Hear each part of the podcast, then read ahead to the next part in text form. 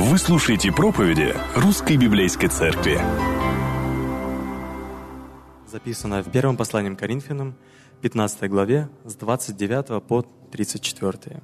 «Иначе что делают крестящиеся для мертвых? Если мертвый совсем не воскресает, то для чего и крестятся для мертвых? Для чего и мы ежечасно подвергаемся бедствиям? Я каждый день умираю, свидетельствуясь о том похвалою ваши, братья, которую я имею во Христе Иисусе, Господе нашим. По рассуждению человеческому, когда я боролся со зверями в Ефесе, какая мне польза, если мертвые не воскресают? Станем есть и пить, ибо завтра умрем. Не обманывайтесь. Худые сообщества развращают добрые нравы. Отрезвитесь, как должно, и не грешите. Ибо к стыду вашему скажу, некоторые из вас не знают Бога. Так говорит Слово Божье. Мы помолимся, друзья. Отец наш Небесный, благодарность Тебе за эту привилегию быть сегодня на собрании Твоей Святой Церкви.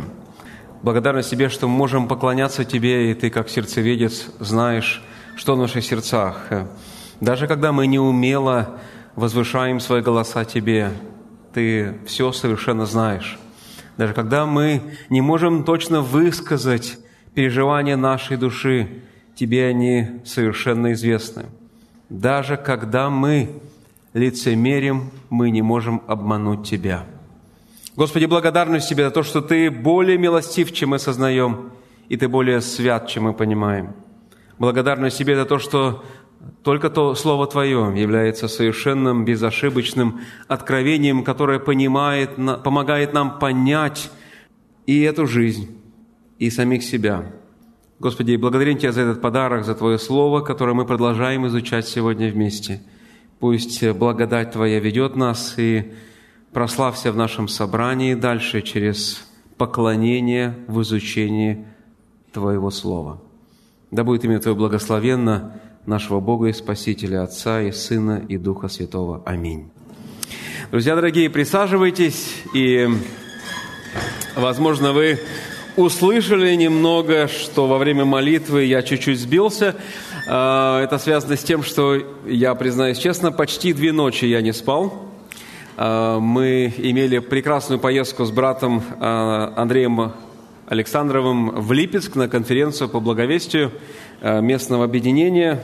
Чудесное общение, прекрасное общение. Как вы понимаете, общение было вплоть до последней минуты того, как наши, наш поезд отправился отсюда, оттуда сюда, в Москву. Утром раненько мы прибыли вместе. Мы с вами продолжаем изучать это удивительное послание 1 э, Коринфянам. Да, кстати, Липецкие церкви все большой привет передают. Изучать это послание и 15 главу, которая говорит о воскресении из мертвых. Ну и давайте мы начнем сегодня это изучение таким образом. Одно из самых популярных выражений, которое вы можете услышать от жителя нашего города, особенно от того, который здесь давно живет – Зачем напрягаться? Зачем напрягаться? Это очень популярный вопрос или реакция в нашем московском контексте, да и не только. В нем отражена и определенная философия жизни, ну и даже неосмысленное осознание очевидной реальности. Мы живем в мире, где все не вечно, где все обречено на умирание или разрушение. Поэтому какой смысл – так сильно вкладываться и куда-то стремиться. Нередко получается так, что наши усилия оказываются совершенно напрасными и бесплодными. Но этот вопрос, кстати, имеет более глубокий или может иметь более глубокие корни в нашем сердце. Нас могут одолевать отчаяние или бессмысленность всего того, что мы делаем, особенно во свете бренности нашей жизни и тех вызовов, с которыми мы сталкиваемся – Зачем бороться? Зачем к чему-то стремиться? Пытаться добиться чего-то большего? Ну, я могу прожить и то, что есть, или с тем, что у меня есть сейчас, или, в конце концов, все же мы когда-то все равно умрем.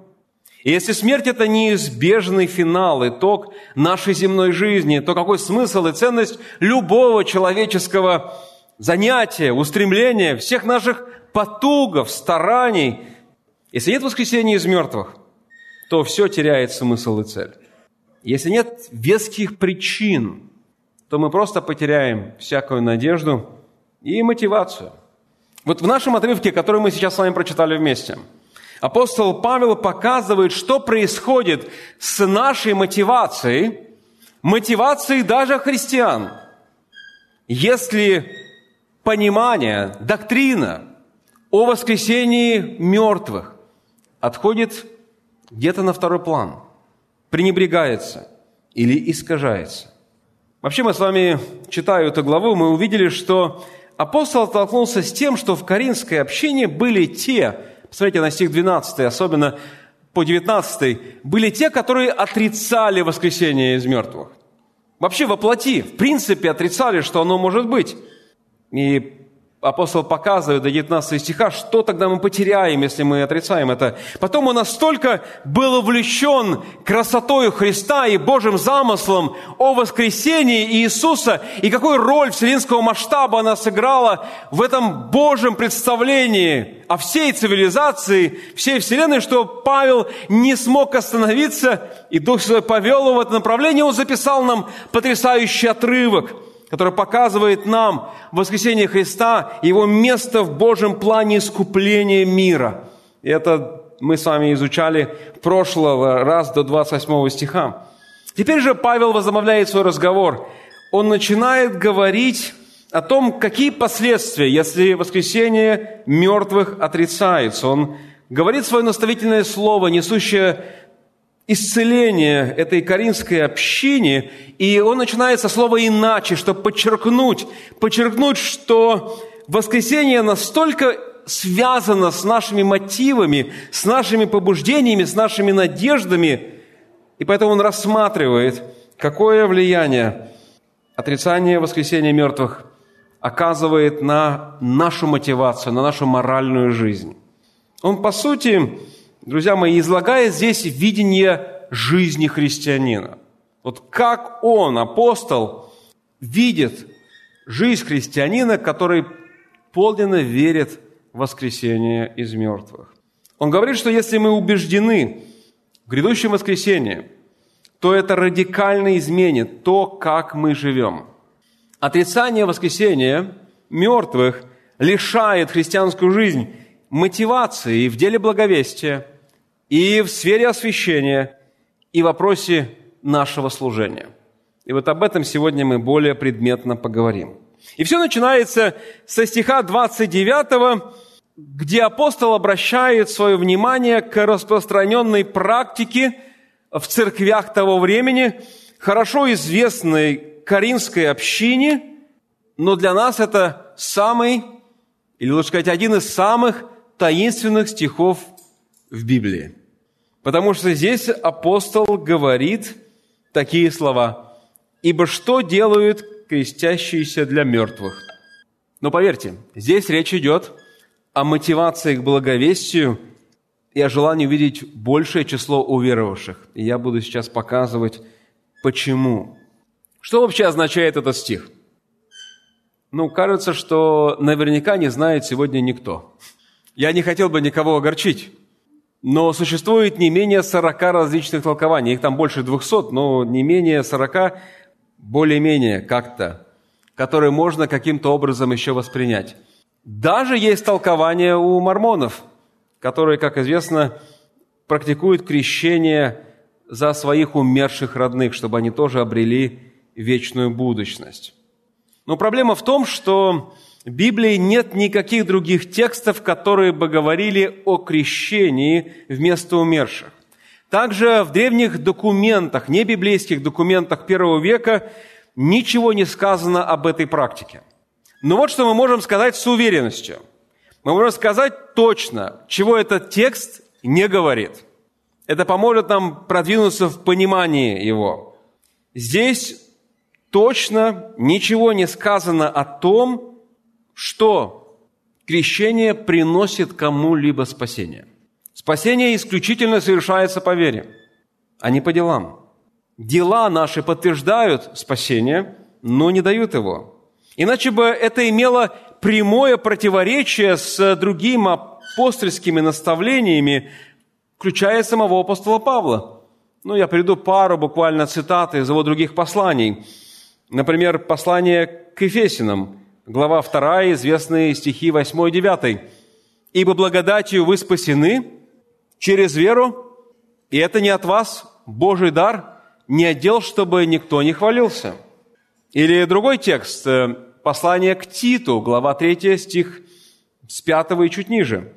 «Он спас нас не по делам праведности, которые бы мы сотворили, а по своей милостью, банию возрождения и обновления Святым Духом, которого излил на нас обильно через Иисуса Христа, Спасителя нашего, чтобы, оправдавшись Его благодатью, мы по упованию соделались наследниками вечной жизни. Итак, Павел точно здесь не учит, что кто-то может креститься и получить из-за этого спасение, или креститься вместо кого-то, и тот получит спасение. Потому что спасение – это дело Божьей благодати. Кроме того, во втором веке, когда этот текст стали прочитывать неправильно некоторые сектантские группы, вот, например, те же последователи Маркиона, во втором веке они были осуждены как еретики. Поэтому практика крещения вместо кого-то была осуждена церковью еще давным-давно. Но для лучшего понимания этого стиха нам поможет и ближайший контекст, и этот предлог, который у нас с вами переведен на русский язык «для». «Для». Этот предлог имеет достаточно широкую коннотацию значений. И в данном отрывке он мог бы вполне быть переведен как «вместо» или «из-за». Вместо или из-за. Поэтому мы вполне можем понять фразу «крестящиеся для мертвых» как обращение к примеру новообращенных христиан, которые пополняли ряды почивших или умерших верующих, ну, почивших или, скажем, или мученически убитых верующих. То есть они крестились вместо, крестились вместо. Подобно как боевая армия пополняет свои ряды солдат для битвы вместо, битвы вместо павших воинов. Если же нет воскресения мертвых, то зачем пополнять ряды церкви, которая просто не имеет смысла для своего существования? Если крещение не дает никакой надежды, точнее не указывает ни на какую надежду. Это то же, то же самое, что продолжать сражаться в безнадежной ситуации. Если мертвые не воскресают, то зачем тогда вообще креститься? В принципе. И здесь я хотел бы ответить три аспекта, прежде чем, прежде чем выйти на такое финальное применение этого текста. Во-первых, важность э, крещения как символа воскресения. Тем более у нас с вами вот в следующем воскресенье будет крещение, поэтому это ценно отметить. Наше водное крещение полно символизма, которое связано с воскресением Христа. Христос был погребен в земле, ну, в гробнице, и воскрес из мертвых. Мы с вами погреблены, это символ, в воде, и восстаем для новой жизни в надежде на воскресение. Водное крещение символизирует наше духовное единение со Христом в крещении Духом Святым, о чем апостол Павел очень подробно пишет в 6 главе послания к римлянам, например, стих 5. «Ибо если мы соединены с Ним подобием смерти Его, то должны быть соединены и подобием воскресения». Поэтому само по себе водное крещение – без воскресения не имеет смысла. Во-вторых, оно указывает на христианскую надежду, о которой я уже сказал, надежду грядущего воскресения. Крещение означает не только нашу духовную жизнь, наше единение со Христом, но и надежду на будущее воскресение мертвых. Наше крещение – это свидетельство, что мы верим, мы ждем. Наша жизнь, то, как мы строим ее, на каких приоритетах, ценностях, принципах – она подтверждает, она подтверждает эту веру, эту надежду. Наша смерть дает возможность также провозгласить эту надежду вновь. Вот почему, друзья мои, христианские похороны – это чрезвычайно значимые и мощные инструменты для дела Евангелия. Кстати, в советское время, когда запрещали проводить какого рода публичные евангелизационные, благовестнические собрания, похороны были единственным таким инструментом, где можно было возвещать о Христе, о надежде на воскресение. И вроде никто не возбранял, как-то вроде хоронят, не надо вроде бы лишать людей какого-то утешения. Друзья мои, поэтому подумайте о том, как будут ваши похороны проходить, чтобы они стали хорошим инструментом благовестия. Ну, в-третьих, это важность личного примера. Крещение является видимым выражением нашего посвящения Христу. Христу, который умер за наши грехи и воскрес ради нашего оправдания перед Богом. Поэтому мы теперь с вами живем не ради себя, а ради Него. Мы живем им, а не собою. По сути, в этом стихе, друзья, в стихе 29 речь идет о важности и о силе влияния личного примера верующих людей. Если мы с вами не живем Христом, то как люди могут увидеть и задать нам вопрос, почему мы так поступаем, что за мировоззрение, что за надежда стоит за нашим образом жизни, если мы с вами живем подобно, как и окружающий нас мир. Известному служителю прошлого, которого считали лучшим проповедником здесь, в Москве, в прошлом веке, Александру Васильевичу Кареву, принадлежат такие удивительные слова. «Кто не очарован Христом, не способен очаровать им другого». Помните, я говорил о том, что это предлог, который у нас приведен как «для», его можно перевести «вместо» или «из-за».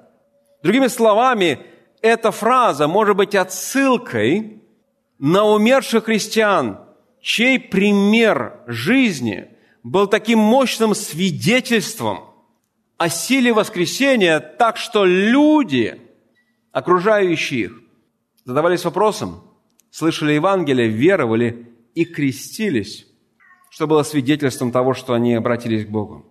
Многие из нас здесь сидящие, друзья, давайте признаемся открыто, но не то, что мы скрываем, а просто вспомним, что многие из нас по-настоящему задумались о Боге, о жизни, и давайте скажем даже больше, уверовали – потому что увидели пример, добрый пример людей вокруг нас, верующих. Кто-то, может, увидел пример своих родителей, кто-то увидел пример своих коллег, своих товарищей по учебе, соседей. Пример – это мощный инструмент, это доброе свидетельство. Сегодня мы читали даже из послания Петра, устами нашего брата Михаила. В моей жизни так было, друзья – Пример моей матери, пример моих дедушек стал для меня важным таким толчком, чтобы начать серьезно читать Библию. Если воскресение из мертвых реально, если я в это верю, то я буду проповедовать Христа без остановки. Я буду жить так, чтобы люди, окружающие меня, они могли задавать мне вопросы – я не буду скрываться в свой маленький мирок. Я буду стараться быть максимально открытым, транспарентным, доступным, так, чтобы люди, пересекаясь со мной, видели какие-то принципиальные отличия в моем мировоззрении и задавали вопрос, почему? Задавали вопрос мне, спрашивали, и я получал возможность говорить с ними о Евангелии, о Боге, о Христе, в конце концов.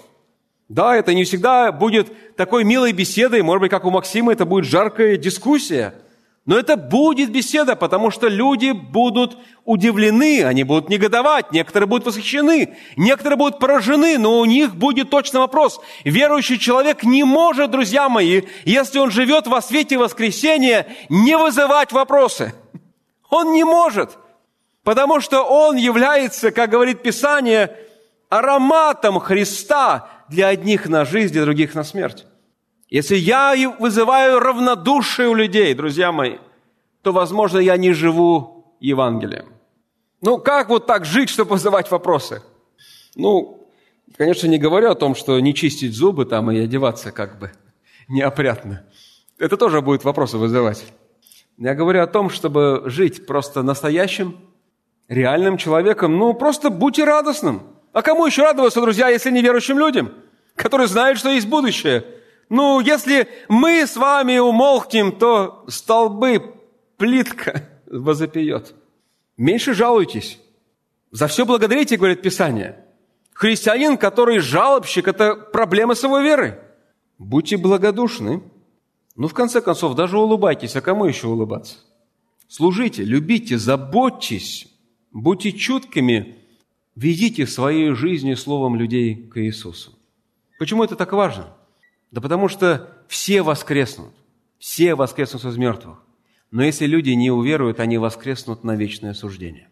И у нас с вами есть прекрасная возможность быть участниками Божьей спасительной работы в этом мире, так, чтобы наши друзья, близкие, соседи могли быть с нами вместе – вечности, не в осуждении, вне Бога, а вместе в поклонении Ему.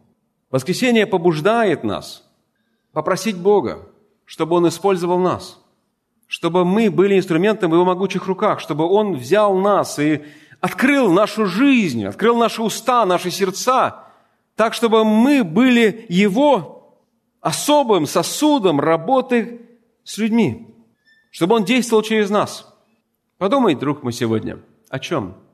О том, что кому ты сегодня, может быть, ничего, или кому ты не возвещал Евангелие в своем окружении? Кому его следует услышать обязательно до этой Пасхи?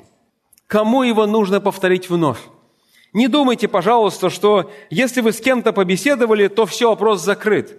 Скорее всего, или возможно, сатана уже украл все то, что вы сказали. И нужно начинать заново. Возвещайте – не смущайтесь, потому что люди веруют и крестятся из-за нашего свидетельства. И пускай таковых людей будет в нашей жизни больше. Кстати, э, свидетельство церкви первых веков сохранило немало историй, как люди крестились на могилах умерших верующих, свидетельствуя, что вот тот или другой человек были важным инструментом на пути его обращения к вере. Пусть таковых будет немало и в нашем собрании. Но теперь апостол Павел следующего стиха переводит наше внимание уже на себя и своих сотрудников. По сути, он задает такой риторический вопрос. Зачем подвергать себя опасности ради служения Иисусу, если наше настоящее и будущее связаны только с этой земной жизнью, с этим миром? По сути, Павел утверждает – что для него было бы бессмысленно и абсурдно рисковать жизнью и благополучием ради Евангелия, если нет надежды на воскресение. Поэтому он пишет в стихе 30 такие слова. «Для чего и мы ежечасно, вы слышите, ежечасно подвергаемся бедствиям?» Или буквально рискуем жизнью. Он и другие апостолы много страдали за Христа, постоянно находились в опасности по причине своей веры и благовестия Евангелия – Поэтому послушайте, что он пишет дальше в новом русском переводе. Это чуть-чуть поможет нам э, ярче подчеркнуть пару нюансов. Смотрите, стих 31 и 32. Он говорит такие слова. «Я каждый день стою перед лицом смерти». Это верно, братья, как и то, что я хвалюсь вами перед Иисусом Христом, нашим Господом. Если я только из человеческих побуждений боролся с дикими зверями в Эфесе, то что я этим приобрел?» Апостол Павел говорит, реальность близкой смерти и моя любовь к церкви – это две реальности моей жизни, которыми я сталкиваюсь каждый день. То, насколько я люблю церковь, в сущности, настолько же я подвергаю опасности свою жизнь по причине служения, благовестия и заботы. Он говорит в стихе 31, «Я каждый день умираю» или «Я каждый день стою перед лицом смерти». И это не означает, друзья мои, что он отказался от каких-то своих привилегий или каких-то возможностей ради этих верующих. Как будто бы он умирал для своих желаний, вроде «я каждый день умираю, чтобы вас любить». Нет, не об этом говорит Павел. Он говорит о том, что когда он просыпался каждый день, он был абсолютно уверен, что этот день может у него не закончиться, а на самом деле он может отдать свою физическую жизнь еще до конца дня – совершая свое служение людям, верующим и неверующим, ради Иисуса. Он даже иллюстрирует эту реальность отсылкой на ситуацию в Эфесе, где ему пришлось как бы бороться с дикими зверями. И здесь речь вряд ли идет о борении или гладиаторской каком-то сражении. Ведь римский гражданин, коим был апостол Павел, не мог подвергнуться такого рода представлению. Он не мог стать объектом такого шоу. Вероятнее всего, он фигурально говорит о том, что он столкнулся с ожесточенным противостоянием, с реальной угрозой для своей жизни, которую он встретил там, в том городе, и мы читаем об этом в 19 главе Деяния апостолов. Если бы он, друзья, жил только этой земной жизнью, не имел никакой надежды на грядущее воскресение после смерти, то зачем ему, зачем ему страдать ради Христа? Какая в этом польза, какое преимущество, какой смысл – Вообще первые апостолы и миссионеры сталкивались со смертью каждый день. Друзья мои, это не то, что они не смогли попасть в ресторан или отменили запись.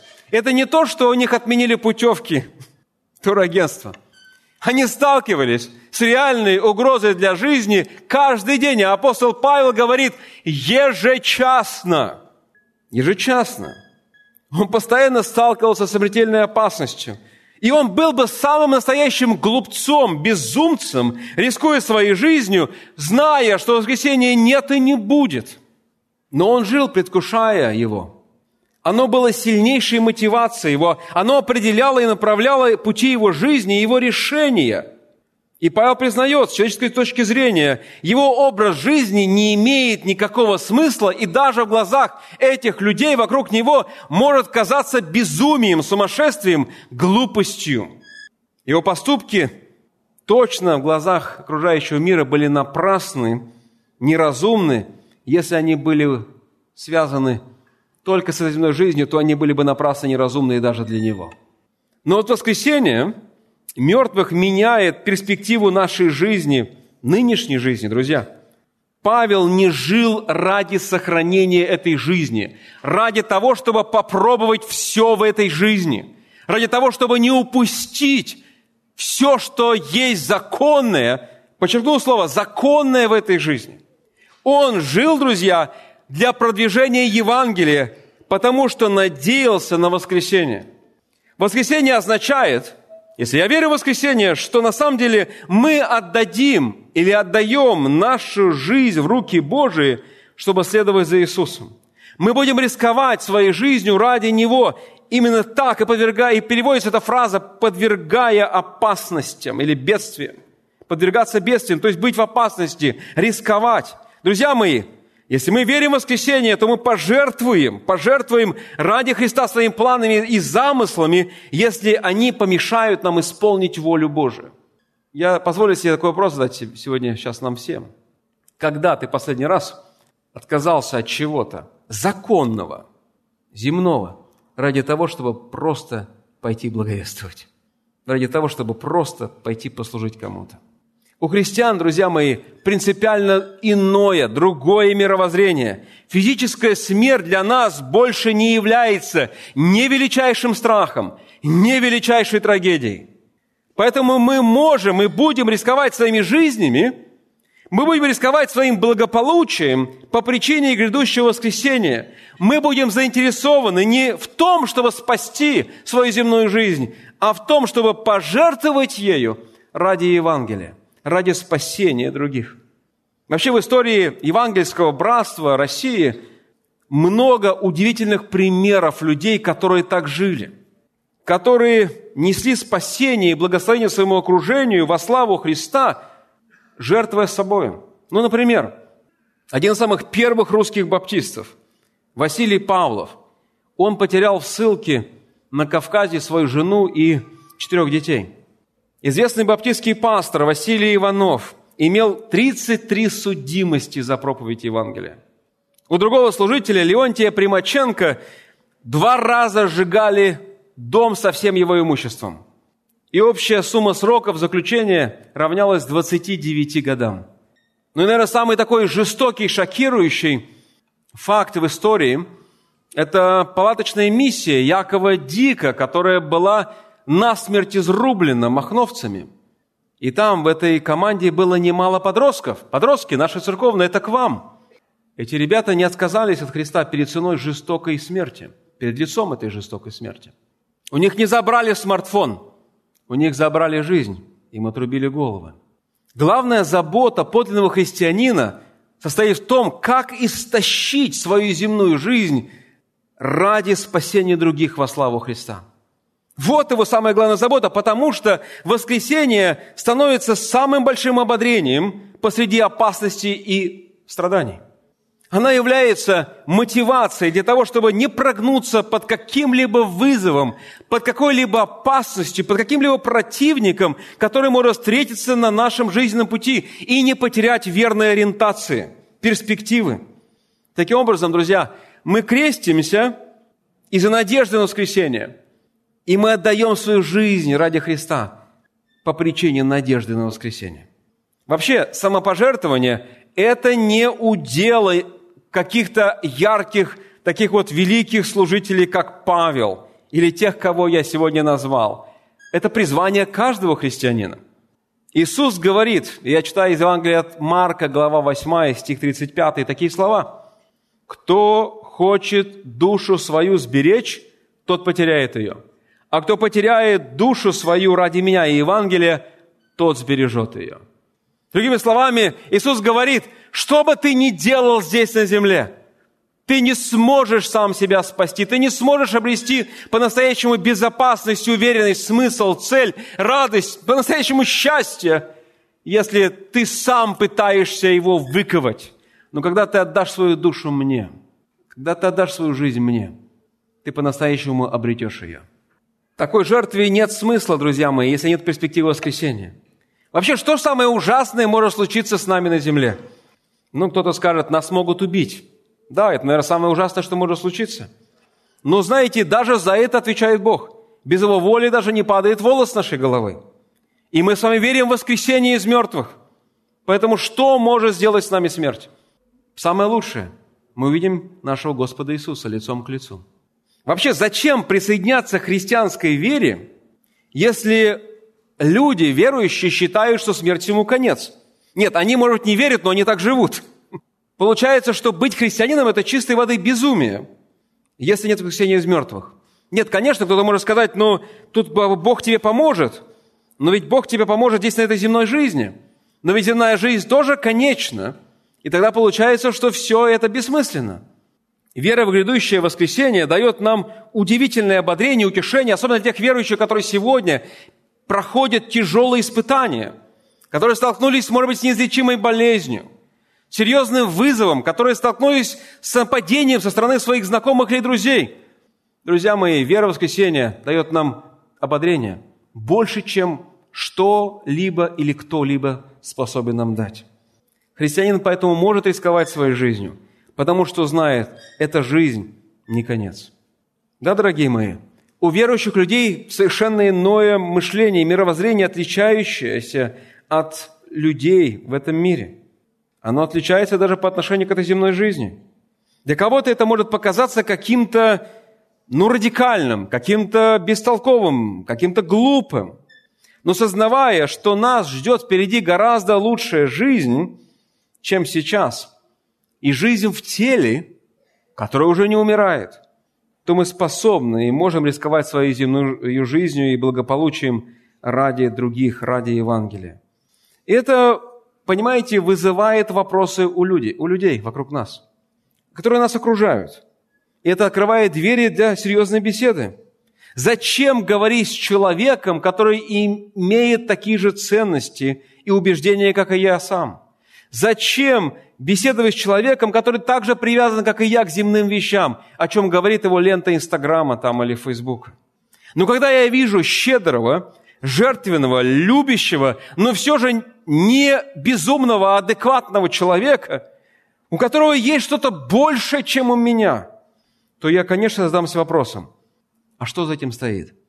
И если, друзья мои, вам не задают вопросы, наблюдая за вашей жизнью, то я дерзну предположить, вы живете как этот мир, такими же ценностями. Вы ищете от Бога надежду только на этой жизни, только в этой земной жизни. Но что говорит Павел выше, помните? То мы несчастнее человеков, если мы надеемся на Христа только в этой жизни. И вот происходит следующий этап. Я утратил мотивацию к благовестию, я утратил мотивацию к такой жертвенности, и наступает третий этап. я утрачиваю мотивацию к благочестивой жизни. Не стоит думать, что отрицание или пренебрежение воскресением, оно оставляет меня без перемены и в моей нравственной сфере. Друзья мои, всякое заблуждение приводит к аморальности. Мы читаем здесь, конец 32 стиха, такие слова. «Какая мне польза, если мертвые не воскресают? Станем есть и пить, ибо завтра умрем». Вот такая парадигма жизни. Ее придерживались еще там то время так называемые эпикурейцы. Они утверждали, что дух человека важен, а физическая оболочка тела нет. Оно все равно сгниет в могиле, и поэтому стоит предаться всем физическим плотским утехам этой жизни, потому что после смерти их просто больше не будет. Они учили, что физическое тело не имеет никакого будущего, только дух человеческий. И эпикурейская философия, по сути, гедонизма, она очень популярна и распространена, и она прожила, дожила, лучше сказать, до наших дней, сегодняшнего периода. Большинство людей рассуждает примерно так. Давайте оторнемся, давайте оторвемся и будем пить эту жизнь полной чаши, потому что мы все равно умрем. И поэтому наш мир оказался во власти материализма и чувственности. Люди поклоняются плоти, потому что отрицают и вечную участь, или вечное будущее и тела, и души. И знаете, это мышление проникло даже в христианскую среду. У многих христиан сегодня жизнь построена вокруг удовлетворения потворством своим плотским желаниям. По сути, негласный лозунг таких верующих может звучать таким образом. «Наслаждайся жизнью, веселись, развлекайся, верь в Бога, ходи в церковь, но не увлекайся чересчур. Поживи для себя. Почему такой образ пропитал, или образ мышления пропитал наше общество? Во многом под влиянием философии секуляризма и материализма люди просто не видят вечного будущего ни у тела, ни у души. И самый популярный лозунг, лозунг «живем только один раз». Да? Но вот тут получается парадокс, когда люди отрицают вечность души и будущее тела, будущность для тела, то они на самом деле нивелируют саму физическую жизнь здесь, земную жизнь. Но по той причине, что верующие имеют это понимание, что мы воскреснем во плоти, то сегодня у нас самое высокое представление о теле, больше, чем на подиумах красоты в этом мире – Потому что у нас есть мотивация ценить наше тело, использовать его разумно, как Божий подарок здесь на земле. Потому что мы знаем, мы воскреснем физической новой плоти.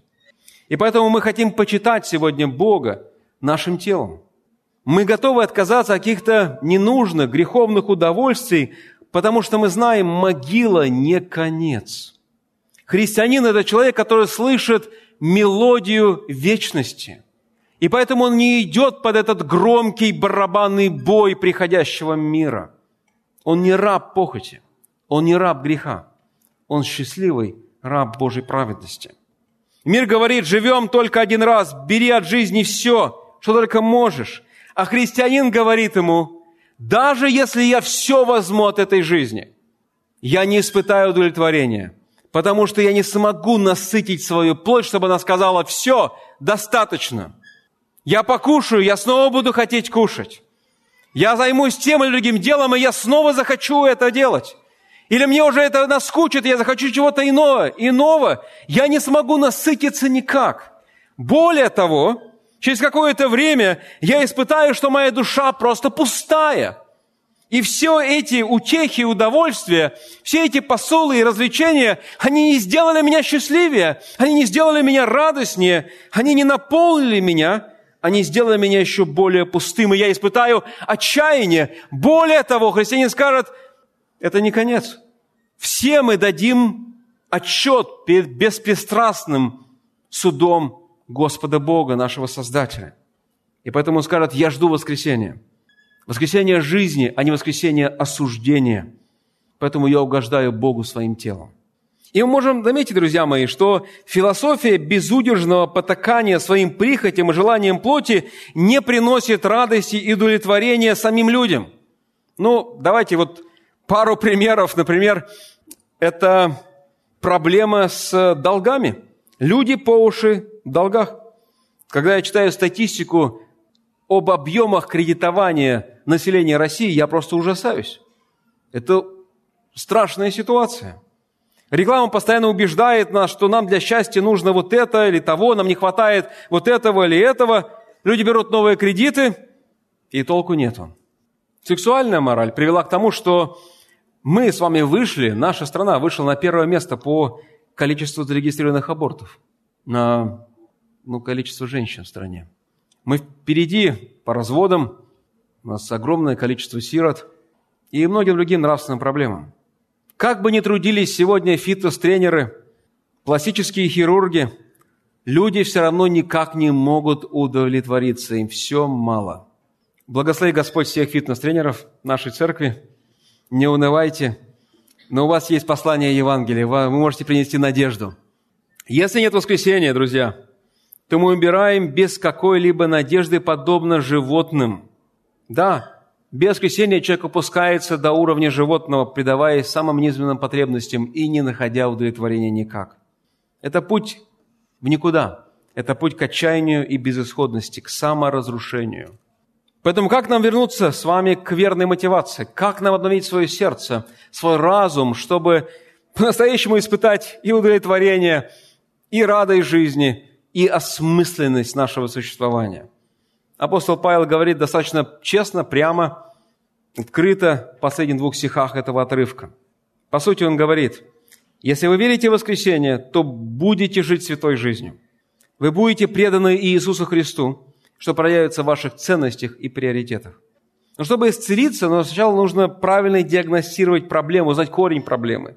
И апостол пишет, что Каримская община попала под дурное влияние. Смотрите, стих 33 он говорит такое прямое слово. Прекратите обманываться. Прекратите жить в самообмане. Эти люди отрицали и не желали увидеть реальность. Они оказались под влиянием не Христа и Евангелия, а чего-то или кого-то другого. Не Бог и Его слава направляли их.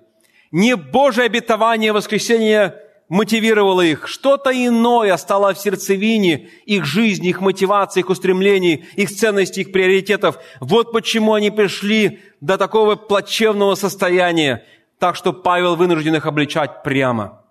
И затем, поэтому апостол добавляет, худые сообщества развращают добрые нравы. Вероятнее всего, здесь апостол Павел цитирует э, древнегреческую комедию «Таис» Минандра, которая к тому времени превратилась, ну, точнее сказать, цитата из этой комедии превратилась уже в популярный афоризм, хорошо известным его читателям. Она, по сути, емко отражала эпикурейский скептицизм по отношению к жизни, либо юмор, сатиру стоиков по отношению к эпикурейцам – Апостол не желает, чтобы коринфяне, его братья и сестры были обмануты или были введены в заблуждение этим ложным учением, либо философией человеческой касательно жизни после смерти, касательно этой земной жизни и касательно будущего воскресения. Очевидно, что на этих верующих сильным образом влияло окружающее общество. Но, но, относятся ли эти слова «худые сообщества» только к внешним? Кто это плохая компания, которая вызывает в апостоле такую тревогу? Кто эта компания, которая так сильно повлияла на нравственное поведение и отношение, мировоззрение людей, верующих в Каринской церкви? От кого им следует отделиться? И ответ мы находим в стихе 34. В самом конце апостол говорит ужасающую фразу. «Некоторые из вас не знают Бога». Еще в 12 стихе, чуть выше, посмотрите, он писал, как некоторые из вас говорят, что нет воскресения мертвых. Некоторые, которые развращали Коринфян, были теми, кто подвергал сомнению грядущее воскресение, и их неверное учение, понимание оказало сильнейшее влияние на мышление и поведение верующих к этой общине. По сути, Павел говорит, твое отношение к воскресению из мертвых то, как ты видишь эту доктрину, То, что ты веришь касательно этого вопроса, определяет, как ты проживаешь свою жизнь, как ты тратишь свои деньги, как ты строишь свое расписание, чему посвящаешь себя в этой жизни. Люди, если они мыслят неправильно, то они поступают неправильно. Надежда на грядущее воскресенье, она вдохновляет нас к послушанию Богу и к святости. А если мы это отложили в сторону, то мы открыли дверь для непослушания и безнравственности. Как и говорит Павел здесь, в втором стихе, чуть выше, «Станем есть и пить, ибо завтра умрем. Если я не верю, что будет воскресенье, то для меня смерть ему конец. Какая разница, как я буду жить?» В Каринской общине находились те, кто цинично, скептично относился к будущему физическому воскресению. Общение с ними так сильно повлияло на верующих, что они стали прислушиваться к их наставлениям, по сути, стали слушать лжеучителей. И вместо того, чтобы отдавать себя Христу на служение, чтобы понести спасительное Евангелие в мир, они восприняли ложную философию. Ну тебе что, больше всех надо? Ты что, самый святой? Ну ты и так уже верующий. Поэтому живи дальше. Наслаждайся. Вкладывайся в эту жизнь, строй свое будущее здесь на земле. Высшее благо – это то, что тебе хорошо сейчас. Заметьте, друзья мои, коринфяне не стали атеистами, но они не мыслили как настоящие верующие. Они не жили во свете грядущего воскресения. В сущности, апостол Павел говорит, ложное учение приводит к моральной деградации. Оно приносит вред как в нашем разуме, так и в нашей жизни. Понимаете, если мы слушаем плохое учение, светское или духовное, это значит, мы вредим себе, мы пьем яд, мы пьем отраву. Это будет развращать нашу душу. Мы позволяем негативному, опасному влиянию приходить в наш разум и в наше сердце. Нам следует остерегаться, чтобы не попасть под это влияние плохой компании, этих худых сообществ, потому что плохое богословие, плохое понимание Слова Божия, плохое неверное отношение к церкви, это все оказывает серьезное, разрушительное влияние на нас и нашу жизнь, на наше мышление. Друзья мои дорогие, оно такое сильное влияние оказывает, что мы оказываемся как будто пьяными. Мы теряем здравое мышление. Мы не видим реальность так что апостол Павел вынужден призвать людей, чтобы они протрезвились, пробудились. Даже в нашей истории общины такое уже было. Когда мы вынуждены были ставить людей на церковную дисциплину, потому что они стали слепы о своей реальности. Кстати, друзья, вы заметили, что сегодня многие верующие могут быть обеспокоены больше состоянием своего тела, чем души, переживать больше о своем отпуске, чем о спасении людей вокруг себя. И вы знаете, что это? Это верный признак, что дурное влияние проникло в их сердца. Я бы не хотел, чтобы мои слова прозвучали как осуждение кого-либо лично.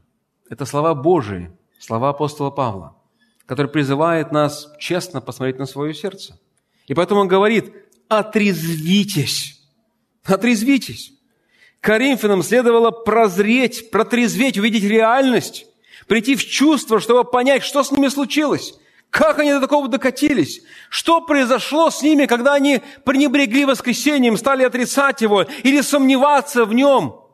Они должны были очистить свой разум от этих доктринальных заблуждений, изменить свой образ жизни перед Богом.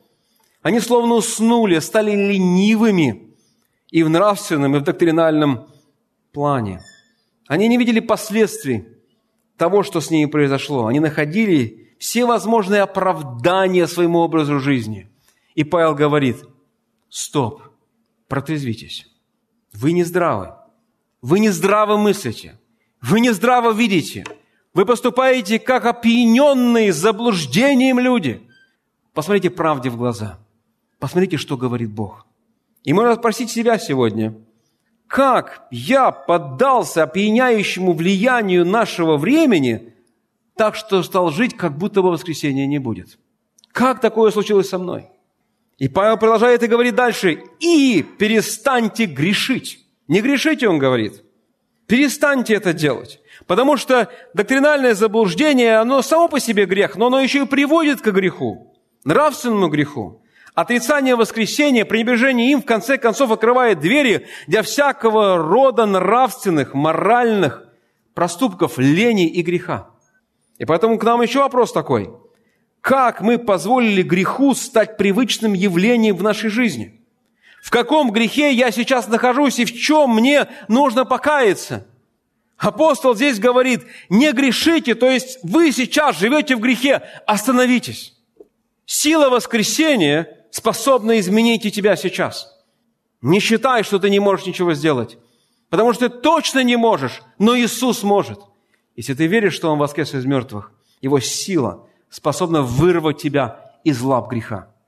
И в конечном итоге Он говорит, отделите себя от заблуждений в самом конце этого стиха. Они должны были не только пробудиться, но и отделить себя от заблуждений. Он достаточно сурово упрекает здесь церковь в том, что они позволили влиять на себя тем, кто был невежественен по отношению к Богу. Друзья мои, это я уже как пастор добавлю здесь. Мне прискорбно бывает, когда верующие, верующие люди прислушиваются к светским психологам, комментаторам больше, чем к Божьему Слову. Когда они постят эти ролики друг другу, которые противоречат прямому Божьему откровению, не руководствуясь Божьей истиной. Павел стыдит здесь церковь. Он стыдит, он говорит, должно быть стыдно, что в их среде есть те, кто не знает Бога совсем. Стыдно, что они прислушиваются к мирской мудрости больше, чем к Божьему откровению.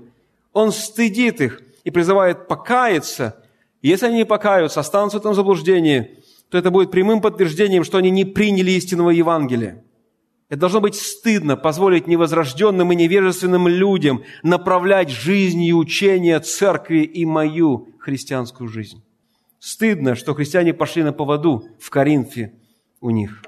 Должно быть стыдно любой общине верующих, если они дозволяют доктринальные ошибки – присутствовать в своей среде. Это ужасно, когда среди, христи... среди христиан присутствуют лжеучители и ложные мировоззренческие позиции, которые приводят к тому, что верующие начинают потыкать плотским удовольствием вместо угождения Богу.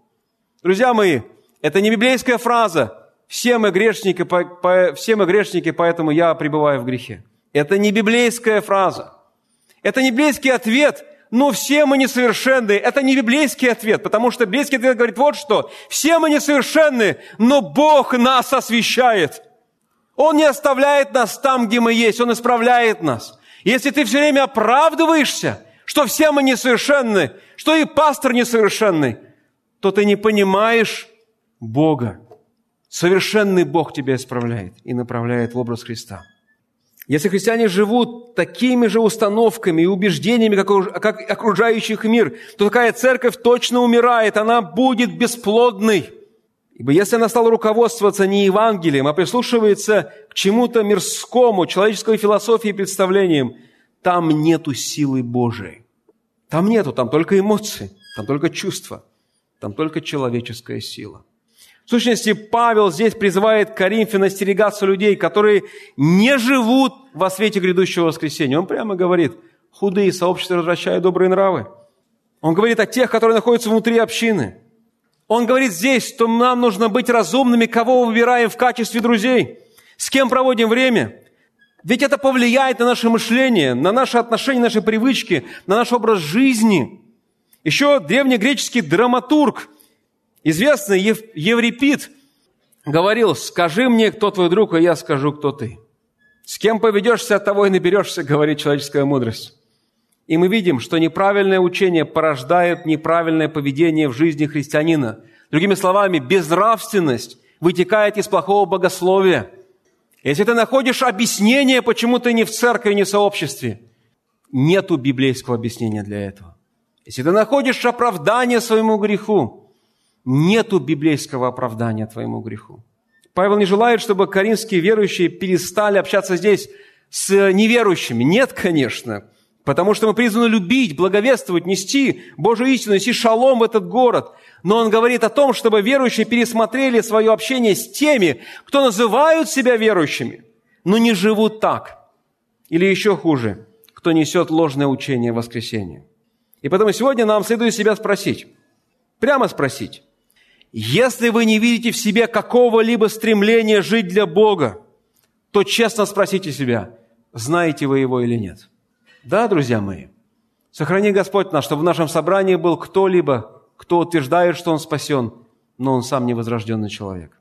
Если вы не видите в вашей душе устремление угождать Богу, то либо вы в грехе, либо вы не знаете этого Бога совсем. Потому что Дух Святой, Дух Святой, Он будет нас мотивировать к жизни для Бога, к жизни святой, жизни посвященной. Если вы больше озабочены своим комфортом или своей безопасностью, то задайте себе честный вопрос, а знаю ли я Бога вообще? И когда вы увидите реальность, друзья мои, то знайте, Иисус ее видел раньше вас. Он знает наше сердце совершенно, Он сердцеведец. Когда увидите себя там внутри, то знайте, Он призвал вас не потому, что вы были святым. Он избрал вас не потому, что вы были привлекательным. Он возлюбил вас не потому, что вы были достойны. Когда вы увидите свое сердце несовершенное, и вы видите желание угождать Ему, то бегите к Нему. Если вы видите, что у вас нет желания, все равно бегите к Нему, чтобы Он обновил ваше желание. Когда вы последний раз молились, Господи, даруй мне страстное желание изучать Твое Слово. Даруй мне ревность в молитве. Даруй мне посвящение благовестия. Когда вы последний раз так просили Бога?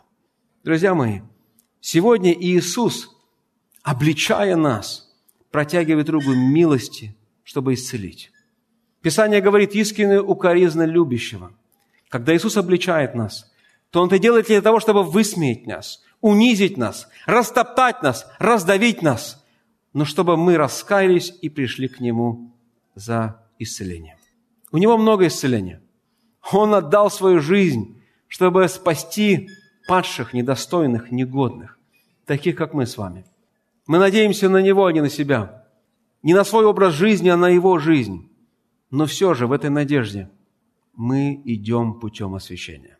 И если вы видите сегодня свое сердце, вы видите, что вам нужно поговорить со служителями, то смело подходите.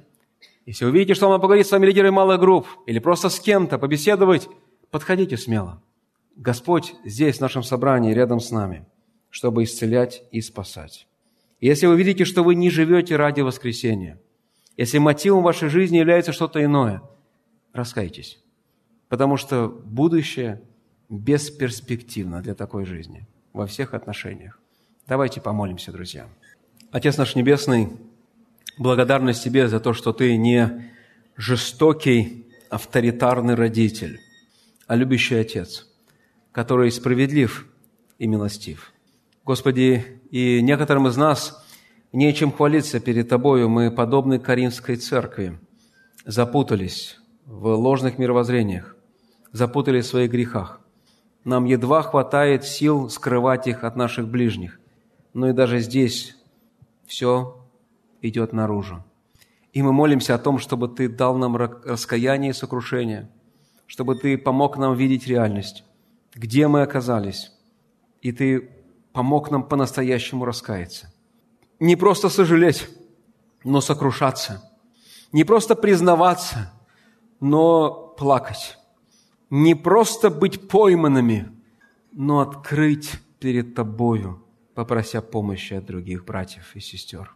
Господи, если кто-то из нас запутался, что его мировоззрение оказалось под давлением религиозных, светских, влияний, которые отвели его дальше от посвящения Иисусу, от ценности церкви, от служения ради Евангелия, то помоги также нам раскаяться и возвратиться. Господи, если кого-то Ты благословил так, что они сегодня твердо стоят на Твоем пути, помоги, чтобы не превозносились, не гордились, не считали себя лучше, чем другие, не удивлялись немощам и слабостям братьев, сестер, но с милостью заботой поддержали их и благодарили Тебя за эту благодать. Господи Иисусе, благодарность Тебе за то, что Ты не отвергаешь до самого последнего. Ты трости надломлены не переламываешь, или на курящегося не угошаешь. И сегодня всякое сердце, которое запуталось, которое ищет, которое нуждается, Ты принимаешь, чтобы исцелять. Господи, благодарность Тебе за грядущее воскресенье, за то, что мы по-настоящему ничего не потеряли, что мы ничего не утратили, что нам нужно, и у нас впереди и на земле, и в небесах прекрасная жизнь. Господи, благослови всех сомневающихся, всех имеющих вопросы. Пусть, Господи, они получат понятные ответы. И благослови, Господь, нас понести надежду в этот мир, в наш город. Город полный человеческой славы. Город полный безнадеги и отчаяния. Город полон плотских утех, которые никак не могут удовлетворить. Город полный гордыни, который ничего не созидает. Господи, благослови нас принести для них и быть окружением для нашего, быть, быть примером в нашем окружении, так, чтобы люди спрашивали, так, чтобы появлялись возможности возвестить Твое, возвестить Твое спасительное Евангелие. Господи, пусть имя Твое будет благословенно, и пусть оно будет прославлено ныне и во веки веков. Аминь.